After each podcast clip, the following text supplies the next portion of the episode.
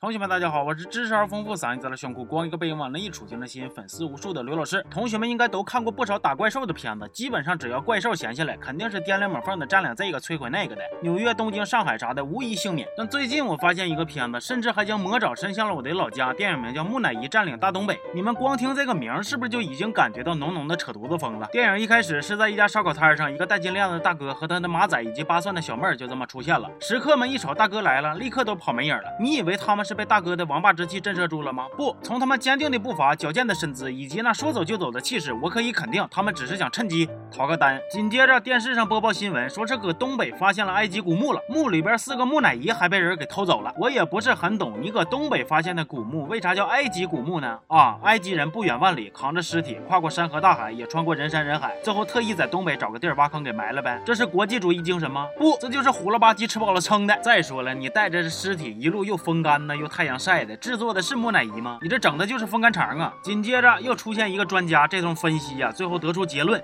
在六千年前。他们很有可能已经统治了世界。真的，你要是不需要你那脑瓜的啊，可以拿去清蒸、糖醋、爆炒都可以。你就用脚丫子想，古埃及人要是来过东北，他们那个壁画上的人还能只给屁股蛋子上就围块布吗？那起码也得是雕钉吧。紧接着镜头再一转，本片的男主出现了，还特意交代了一下：我叫夏翔，单身二十五年。导演为了让这个形象深入人心，还特意安排了一段男主独自完成大和谐的戏份。哎呀，道理我都懂，但是单身二十五年也不是你对着啥未解之谜的书都能高。潮的理由啊，铁子，男主这头招猫逗狗没啥正事儿，结果一通电话打过来，还接了个大活，原来是之前那个戴金链子大哥要花十万块钱租他的仓库放俩大棺材。你们都别猜了，我就直接剧透了啊！棺材里装的就是那几个跑出来的木乃伊。晚上仓库闹动静，男主跑过去一看，居然从棺材里爬出来一个夜光的妹子，而这个妹子就是埃及的公主。你别看她长得不像埃及人，她说的我也没听懂啊。后来，男主就把公主领回家，开始过上了没羞没臊的生活。公主还用超能力学会说普通话了。不过，幸福的时光总是特别快。这一天，大哥来取货，发现公主丢了，管男主要，男主不给，完了就把男主嘁啦咔嚓一顿收拾。这边他们正几个浪几个浪呢，那边棺材里的其他几个木乃伊可都被吵吵醒了。危难关头，公主来救男主了，顺带脚还跟他交代了一下剧情，简单概括一下就是，那个脑袋上裹个抹布的木乃伊其实是他未婚夫法老。哎呀，我觉着此处应该有埃及脏话呀。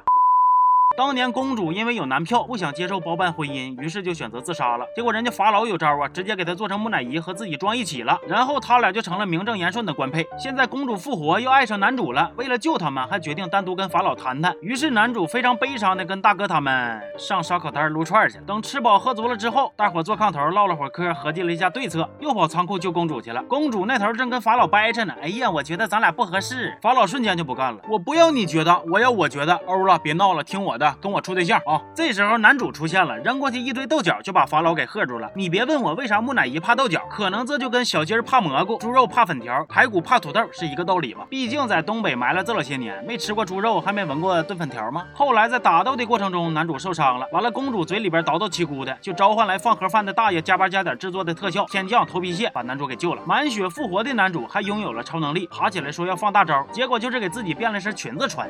紧接着男主上去用吃过豆角的嘴亲。了法老一口，然后法老就嗝屁了。电影的结尾，男主和公主过上了没羞没臊的生活。就当我以为这个片终于要完事儿的时候，又出现了一个长得跟男主一模一样的男人，就是公主当年的男票。这他妈还留了个悬念，谁能想到？就这个电影一共六十多分钟，长度大概跟一集《乡村爱情》加上插播广告差不多，剧情啊、特效啊、演技啥的，跟他较个真真是犯不上。毕竟能感觉出来，这个片儿就是往沙雕上使劲的。我只有一个疑问，他不是叫木乃伊占领大东北吗？完了，一共出场四个木乃伊，除了女主那仨，连仓库都没出去过。你们占领啥呢？还是说，其实那个仓库叫大东北，木乃伊们跋山涉水，冻得嘚嘚瑟瑟的，从埃及吭哧吭哧的过来，沉睡了几千年再苏醒，就是为了占领这个仓库？懵了。